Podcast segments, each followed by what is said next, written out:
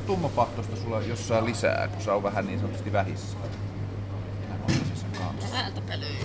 Te, mitäs teen tilaaminen tapahtuu? Äh, sulla on teelista. Okei. Okay. Ei muuta, se tee ja... Joo. Joo. Ensinnäkin kun mä oon tottunut siihen, että siihen, että asiat hoidetaan mun pu- kalenteria, vahditaan mun puolesta. Ja sitten tämä, että tota, tota, kun tuolla, meillä on semmoinen vähän rukkuset käy. Yle Radio yksi. Julkinen sana. Kiitos. Kuluja ja menoja ja silleen. Tai sitten missä olisin kirjoitan ne kolumnit. Otetaanko ikkunaa pöytä tuosta? Noi tuli musiikkitalon kahvilasta pankkikortilla ostettua aamupäivän juomia. Jyrki Kasvi, tutkimus- ja kehittämisjohtaja Tietoyhteiskunnan kehittämiskeskus TIEKE ry:stä. Menikö nyt tämä titteli varmasti oikein? Mm, suurin piirtein. No hyvä. Tulevaisuudessa tämä ei olisi käynyt näin. Pankkikortilla ei maksetakaan enää. Ei me montaa vuotta niin. Ensin tietysti vanhojen maksuvälineen rinnalla, mutta hyvin pian varmaan rupeaa korvaamaan älypuhelimet maksulaitteen. Et silloin kun niihin tulee niin sanottu N F C-toiminto, eli Near Field Communication, eli että se pystyy kommunikoimaan esimerkiksi kassakoneen kanssa, niin sen jälkeen sä vaan vilautat sitä puhelinta sille kassakoneelle. Eikä sun tarvitse näpytellä tunnuslukuja, eikä sun tarvitse miettiä, että etkö ne mikäs kortti täällä nyt oli, koska ne on kaikki siinä puhelimessa. Tämä tulee olemaan tietysti tosi iso murros siihen, että kuka saa sen bisneksen haltuunsa, siis maksamisbisneksen, koska se on ehkä maailman suurin talous, on maksaminen.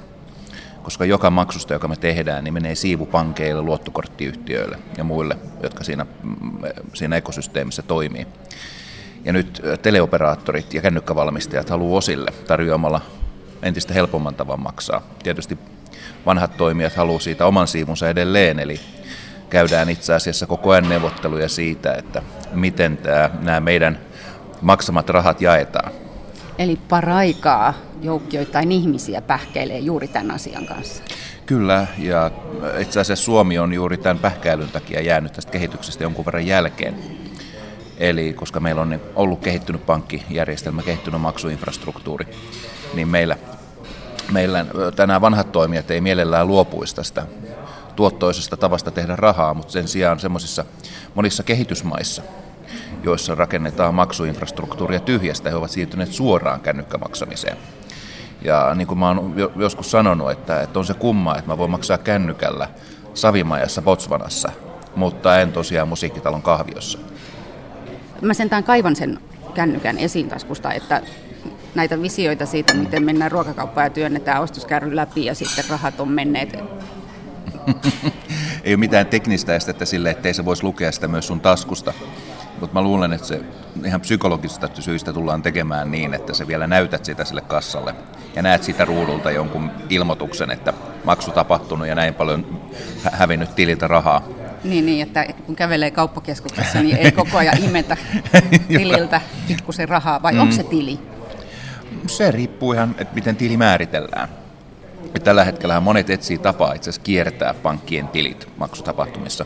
PayPalhan syntyi, tämä nettimaksupalvelu, mitä monet käyttää nettiostoksia tehdessä, syntyi turhautumisesta, kun pankkien maksupalvelut oli niin, sanotaanko nykyaikaan sopimattomia.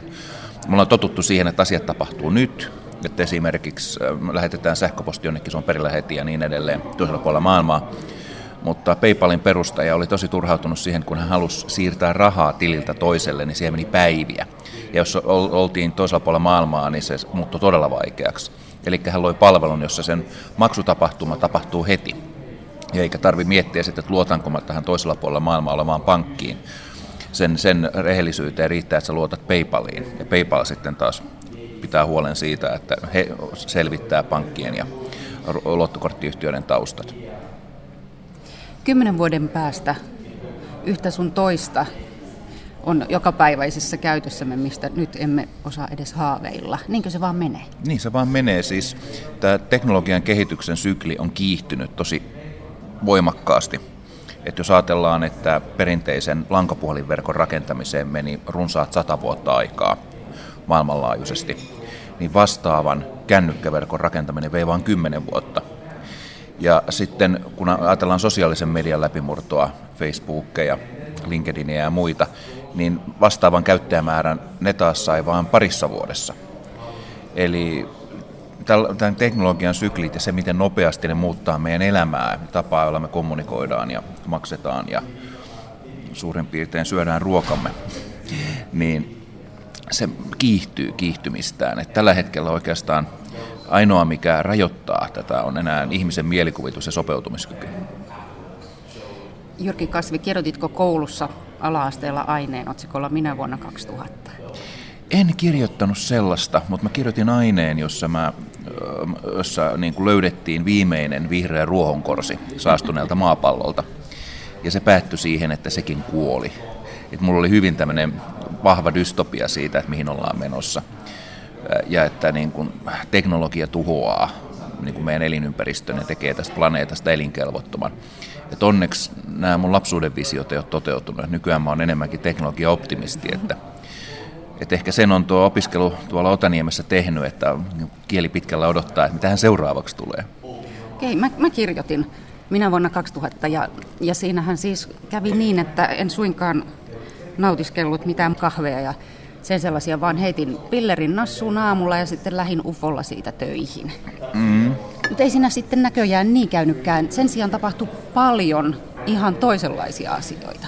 Joo, siis me kuviteltiin, että mehän kaikki mennään niin kuin töihin lentoautoilla tässä vaiheessa ja meillä on kotona sellainen robotti, joka huutaa danger, danger, mutta ne kehitys meni jossain muissa kohdissa paljon nopeammin eteenpäin. Toisaalta näitäkin kehityslinjoja on, eli näyttää siltä, että esimerkiksi robotiikassa tapahtuu läpimurtoja lähiaikoina. Esimerkiksi Yhdysvaltain armeijalla on aika pelottavan mielenkiintoisia projekteja tällä rintamalla ja heillä on tällaisia jo niin kuin rahtimuuleja, robotteja, jotka kuljettaa varusteita jo ihan niin kuin tuotteistusvaiheessa. Japanissa taas tämä vanhustenhoito on voimakkaasti lisännyt tutkimuspanostuksia tällä alueella, koska Japanin, Japanin väestö vanhenee vielä nopeammin kuin Suomessa. Siellä naiset synnyttää keskimäärin yksi pilkku kaksi lasta.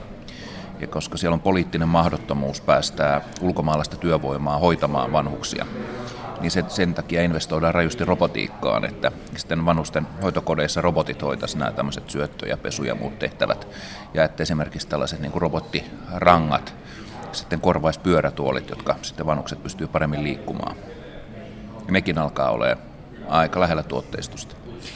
Joo, eli siis kun mä mietin, mietin sitä, mitä yhteiskunnassa tapahtuu ja miten maailma siirtyy verkkoon, niin Niin, mä mietin just vanhusten hoitoa ja toisaalta lasten päivähoitoa. Et ne nyt on ainakin sellaisia asioita, ei, jotka ei voi mihinkään siirtyä, mutta näköjään Siirtyy, siirtyy. Ja siis monessa maassahan päiväkodit on hyvin tiukasti verkossa, eli vanhemmat seuraa päiväkotia, päiväkodin tapahtumia netissä livenä koko ajan, mikä on työntekijöillä aika raskasta. Eli he kokee, että siellä on, niin, siellä on monta isoveliä ja isosiskoa siellä nettikameran päässä seuraamassa, että hei vaan, ne tukista heidän lastaan. Joo, tervetuloa vaan mihin tahansa lapsiperheeseen kuvaamaan, että miten siellä iltatoimet sujuu. Mutta siis koko yhteiskunnan tasolla on tulossa melkoisia mullistuksia. Jyrki Kasvi, olet niistä puhunut. Joo, siis tämä usein verrataan teolliseen vallankumoukseen, jossa niin kuin viisikymmentä vuotta ensin kehittyi tämä teknologia, jota teollisuus tarvitsi. Tuli tehtaita ja niin edelleen, mutta yhteiskunnan perusrakenteet, esimerkiksi kenellä on valta, mikä on perhe, miten työmarkkinat on järjestetty, millainen koulujärjestelmä on, niin ne oli pysy hyvin ennallaan. Mutta sitten kun se alkoi läpäistä yhteiskunnan ja levitä joka paikkaan, niin sitten alkoi yhteiskunnan perusrakenteet muuttua erittäin nopeasti. Et syntyi esimerkiksi koulujärjestelmä, niin kuin me se tunnetaan, tuottamaan työvoimaa teollisuudelle. Perhemuoto, tämä nykyinen ydinperhemalli syntyi. Se on huvittavaa sinänsä, että me pidetään tätä meidän nykyistä ydinperhemallia hirveän itsestään selvänä, ja se on itse asiassa hyvin tuore sosiaalinen konstruktio. Ja sosiaaliturva kehittyi siitä sitten myöhemmin, eläkejärjestelmät ja niin edelleen. Ja nyt kun me ruvetaan katsoa näitä, niin huomataan, että nämä kaikki on jonkinlaisessa kriisissä. Työmarkkinat, yhä harvempi on perinteisessä työsuhteessa, joka syntyi teollisuuden tarpeisiin, koulujärjestelmä. Tällä hetkellä tutkintotodistus tarkoittaa lähinnä sitä, että kaikki mitä olet ehtinyt oppia on vanhentunut.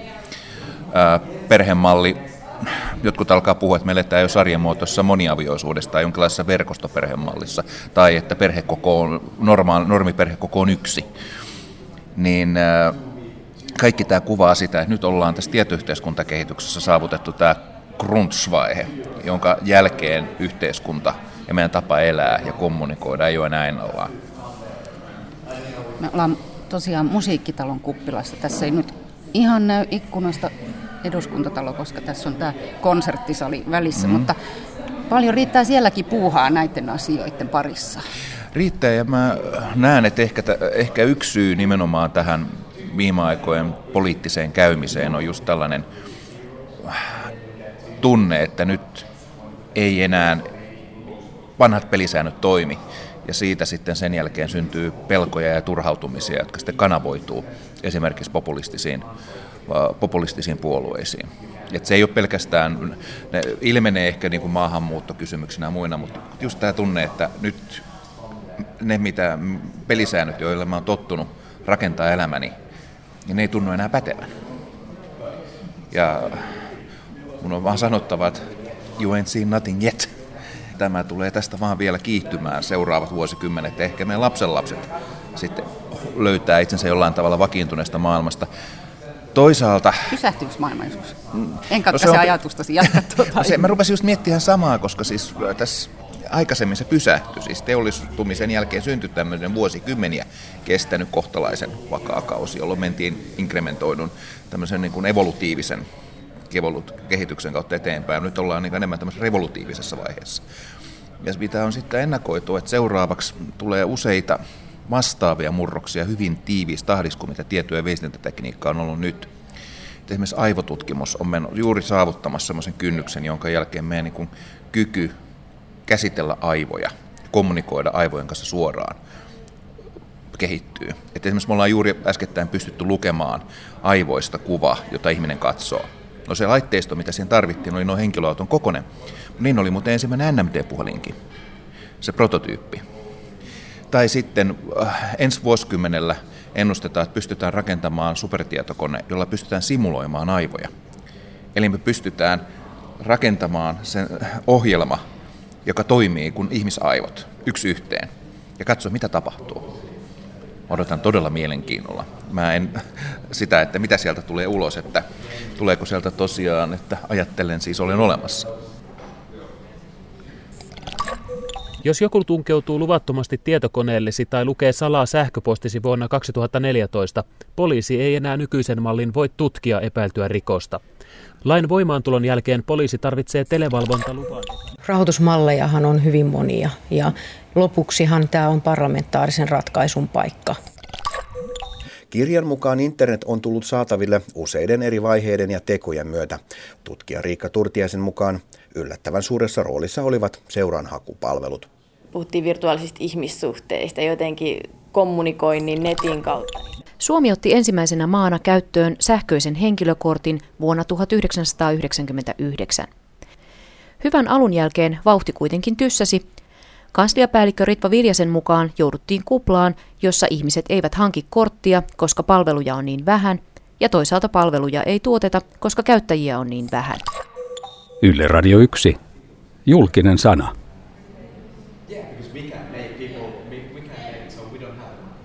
Jyrki Kasvi, olet tietoyhteiskunnan kehittämiskeskuksessa tutkimus- ja kehittämisjohtajana, etkä siis tuossa Mannerheimin tie toisella puolella eduskuntatalossa. Nyt virkasi puolesta ja tietenkin kansalaisena, miten evästäisit väkeä tuolla tien toisella mä, puolella? Mä ehkä haluaisin muistuttaa, että tässä tilanteessa viestintäministerin salkku on yllättäen yksi hallituksen raskaimpia ja vaikeimpia. Sitä on vähän pidetty semmoisena täytesalkkuna. Mutta jos ajatellaan esimerkiksi viime kautta, jolloin sieltä tuli postilaki, laajakaistastrategia, Ylen rahoitus, ja mietitään, että miten vaikeita ne oli viedä läpi ja miten kaikki niistä ei edes onnistunut. Toisin kuin monen muun ministeriön asiat, niin nähdään, miten haastavia nämä on. Ja jos sitten ajatellaan sitä tilanne, niitä haasteita, mitä nyt nykyisellä viestintäministerillä on, ajatellaan esimerkiksi postipalveluita, perinteistä, perinteistä, perinteistä postia, joka vielä toimii, niin Suomessakin, kun laskut alkaa vähitellen siirtyä paperilta verkkoon, yhtenä viimeisistä maista Euroopassa. Ihmiset alkaa lukea lehtensä tableteilta, kirjansa tableteilta, niin mitä postinkantajalle jää enää kannettavaksi? Joulukortteja. Ei sitä varten tarvitse kiertää jonkun siellä kylillä viitenä päivänä viikossa. Ja se ei vaan tule olemaan kannattavaa liiketoimintaa enää pitkään. Ja kuinka paljon valtiolla on varaa tukea tällaista perinnekulttuuria, niin näinä tiukan euron aikoina, niin se ei ole paljon. Eli hän todennäköisesti joutuu vielä tällä vaalikaudella viimeistä hänen seuraajansa ajamaan läpi sen, että postinkanto ei enää päivittäistä. Laajakaista strategia. Ajateltiin, että selvittäisiin puolella miljardilla eurolla saataisiin koko Suomeen sadan megan valokaapeliyhteysvalmius. No nyt näyttääkin siltä, että tarvittaisikin puolitoista miljardia, koska operaattorit ei ollut kovin kiinnostuneita investoimaan niin laajasti kuin oletettiin. Mistähän se ylimääräinen miljardi taas tähän aikaan otetaan? Sen sijaan näyttäisi siltä, että me pystyttäisiin hoitaa langattomasti suurin osa näistä neljä G-verkoilla, mutta se tarkoittaa sitä, että viestintäministerin pitää kertoa äänestäjille, että sori, te ette saakaan niin hyviä yhteyksiä kuin mitä teillä on luvattu, mikä se on myös erittäin vaikeaa. Kun aikanaan erehdyttiin sanomaan tarkka luku, mikä se yhteyden nopeus tulee olemaan. Tai sitten ylipäätään meidän sähköiset julkiset palvelut, joissa me ollaan, jollain ollaan jääty pahasti pahasti kehityksestä jälkeen. Me ollaan esimerkiksi näissä kansalaisten osallistumismahdollisuuksissa tai julkisissa sähköisissä palveluissa niin tultu näissä kansainvälisissä vertailuissa vuosi vuodelta alaspäin. Me ei olla suinkaan niin kuin heikennytty aikaisemmasta, me ei olla vaan pysytty muiden maiden mukana. Ja niin kuin jossain näissä Y K-vertailussakin me ollaan oltu täällä niin kuin Kasakstanin ja Mongolian kanssa samoilla sijoilla. Ja se on musta aikanoloa. Miten eteläinen naapurimme Viro sijoittuu? Viro sijoittuu erittäin hyvin. Virolla on ollut se oikeastaan semmoinen, että ei mitään niin pahaa, että jotain hyvääkin. Eli tämä Viron neuvostomiehitysvuodet tarkoitti sitä, että siellä tämä sähkön infrastruktuuri oli täysin kehittymätön, kun Viro itsenäistyi. Ja he pystyivät rakentamaan sen aivan puhtaalta pöydältä. He pystyivät esimerkiksi lainsäädäntöprosessin rakentamaan täysin sähköiseksi.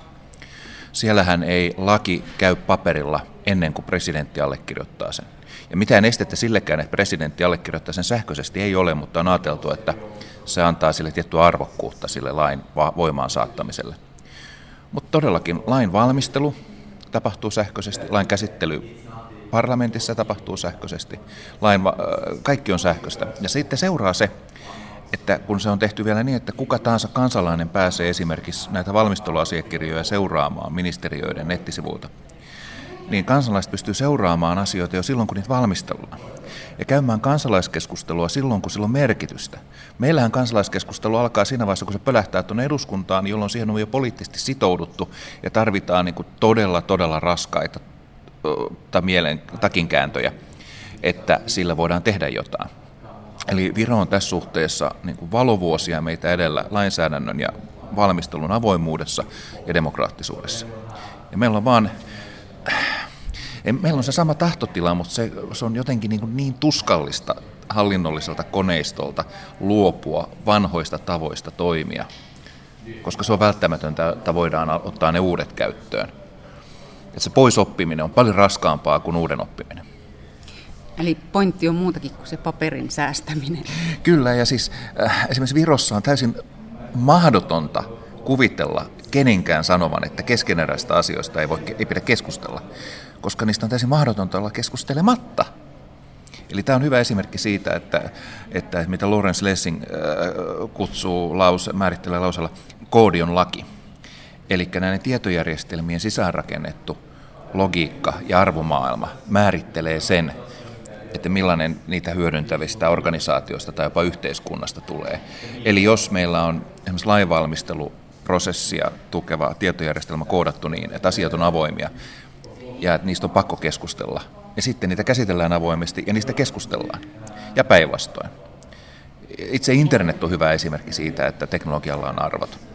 Että minkä takia se on sellainen, miksi se on niin anarkistinen, miksi sitä on niin vaikea hallita ja kontrolloida. niin sitä varten täytyy mennä sinne, missä internetin perusprotokollien ensimmäiset versiot koodattiin. kuusikymmentä-seitsemänkymmentäluvun taitteeseen Kalifornian yliopistokampuksilla. Mitä silloin tapahtui näillä kampuksilla? Se oli hippiliikkeen kulta-aikaa. Antaa kaikkien kukkien kukkia. Kaikki tieto on yhtä arvokasta. Tieto haluaa olla vapaata. Jokainen voi miettiä, millainen internetistä olisi tullut, jos sen perusprotokollat olisi koodattu Leningradin yliopistolla. Itse asiassa Neuvostoliitossa yritettiin rakentaa vastaavaa tietoverkkoa yliopistojen välille. Tähän syntyi internet myös Jenkeissä yliopistojen välille ensin. Mutta tutkijat ei suostuneet käyttämään sitä, koska siihen oli sisäänrakennettu kontrolli, seuranta, valvonta. Ja tutkijat ei uskaltaneet käyttää sitä, koska he pelkäs, että mitä viranomaiset kaikilla tällä heistä keräämällään tiedolla tekee. No nyt sitten kaikki, joka puolella huudetaan internettiin kontrollia, valvontaa, seurantaa. Mutta mä olisin siinä suhteessa hyvin, hyvin varovainen, koska silloin me todennäköisesti menetettäisiin jotain olennaista siitä internetistä, joka on kuitenkin ollut viimeiset kymmenen vuotta maailmaa eteenpäin tosi nopeasti viemä voima. Jyrki Kasvi, näetkö suomalaisen yhteiskunnan tulevaisuuden kaaoksena vai, vai leningradilaisena yliopistona vai missä liikutaan?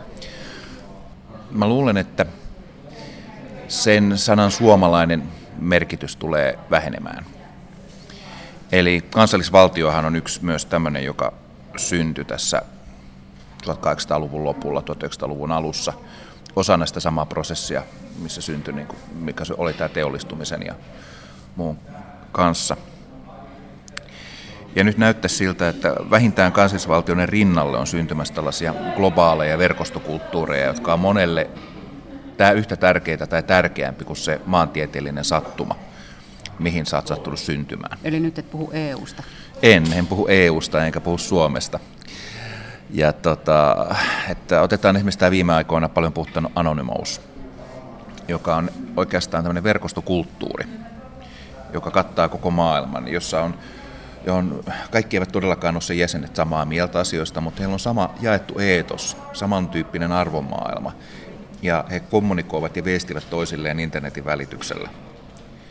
Siitä piittaamatta, missä he sattuvat olemaan, koska tämä internet on poistanut maantieteelliset etäisyydet. Ja toinen vastaava verkostokulttuuri on al-Qaida. Ja mä joskus yhdeksänkymmentäluvun lopulla ennustin, että voi syntyä sotilaallisia konflikteja tässä murroksessa kansallisvaltioiden ja tällaisten verkostokulttuurien välille.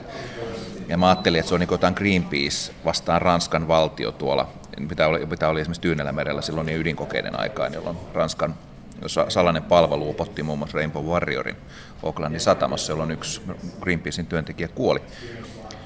En mäkään osannut kuvitella sotaa terrorismia vastaan ja yhdestoista yhdeksättä terroriiskuja. Mutta sehän on selvästi kansallisvaltioiden ja globaalin verkostokulttuurin välinen sota. Ja tota, toivottavasti en ole tällä kertaa oikeassa, kun mä ennustan, että seuraava suuri konflikti maailmassa tulee olemaan kahden tämmöisen globaalin verkoston välinen konflikti, jota käydään eri puolilla maailmaa. Ja nämä perinteiset kansallisvaltiot ja eduskunnat ja poliisit on ihan ihmeissään, että mitä tapahtuu. Et kuvitellaan vaikka, että Anonymous järjestyisi vähän paremmin ja katsoisi, että al-Qaida on niiden arvojen vastainen. Ja nämä kaksi alkaisi ottaa mittaa toisistaan, koska al-Qaida käyttää nettiä myös erittäin tehokkaasti. Heillä on ihan oma nettiprikaatinsa, joka hoitaa esimerkiksi tiedon salaus- ja suojaus ohjelmistojen levityksen näille soluille, jotta ne pystyy kommunikoimaan keskenään. Mitäs me tehdään tuolle eduskuntatalolle? Se eduskuntatalo on hirveän tärkeä tällaisen paikallisen hallinnon väline. Ja on asioita, mitkä kannattaa päättää ja hallin hoitaa täällä niin kuin viiden miljoonan samalla asu, alueella asuvan ihmisen kesken. Mutta on yhä enemmän asioita, jotka, joita, jotka ei välitä maantieteellisistä rajoista. Esimerkiksi juuri internetin hallinto. Et siitähän on Y K järjestänyt huippukokouksen. Ja Y K on Internet Governance Forum, jossa muuten Suomi on ollut erittäin aktiivinen, ää, kokoustaa kerran vuodessa, niin on aivan turhaa säätää oikeastaan mitään internetiä koskevaa lainsäädäntöä kansallisella tasolla, jos ei ole yhteensopivaa muiden maiden vastaavan lainsäädännön kanssa, koska se on silloin irrelevanttia. Ää, hyvä esimerkki tästä saatiin silloin, kun ää, Suomessa muutama vuosi sitten säät, säädettiin ää, laki, jolla kiellettiin ää, seksipalveluiden nettimarkkinointi. eli tämä Lex-sihteeriopisto. No mitä tapahtui? Sihteeriopisto siirsi palvelimensa Suomen rajan ulkopuolelle, toiminta jatkuu tismalleen ennallaan. Nyt se on vaan Suomen lainsäädännön ulottumattomissa.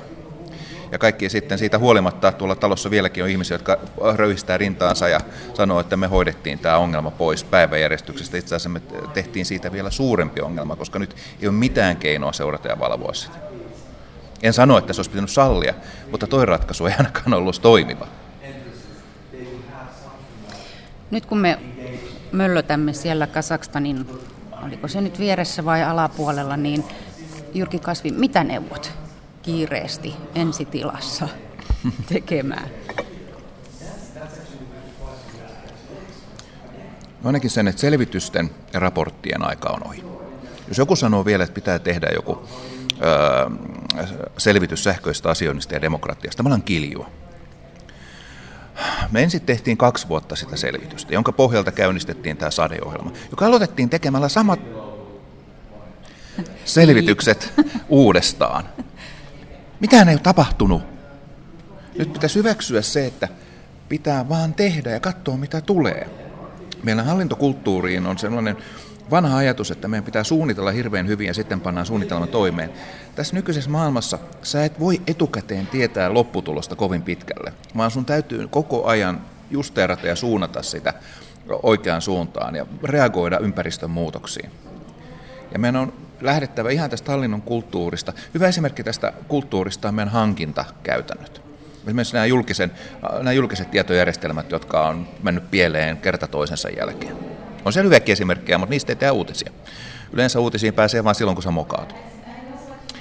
Niin, kun se tapa hankkia nämä järjestelmät on se, että ensin tehdään järkyttävän laaja selvitys siitä, mitä, millainen se pitäisi olla. Ja sitten ilmoitetaan, että nyt me tilataan tällainen mono, valtava monoliittinen tietojärjestelmä, ja sitten sieltä tulee pari-kolme tarjousta, ja sitten niistä valitaan sitten halvi. Ehkä voidaan jotain muutakin kriteerejä noudattaa, mutta hinta on, hinta on iso asia siellä. Mutta pulmana on se, että sä et pysty koskaan määrittelemään etukäteen sellaista isoa tietojärjestelmää kunnolla.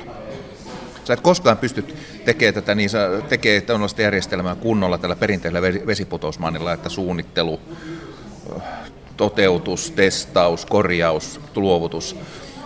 Ei, se, se ei ole mahdollista, vaan sen sijaan pitää tehdä niin kuin nopeilla iteraatiosykleillä. Tehdään prototyyppi, katsotaan, aha, vähän tuunataan, tehdään toinen, kolmas, neljäs, otetaan käyttöön, jatketaan sitä vielä käyttöönoton jälkeenkin.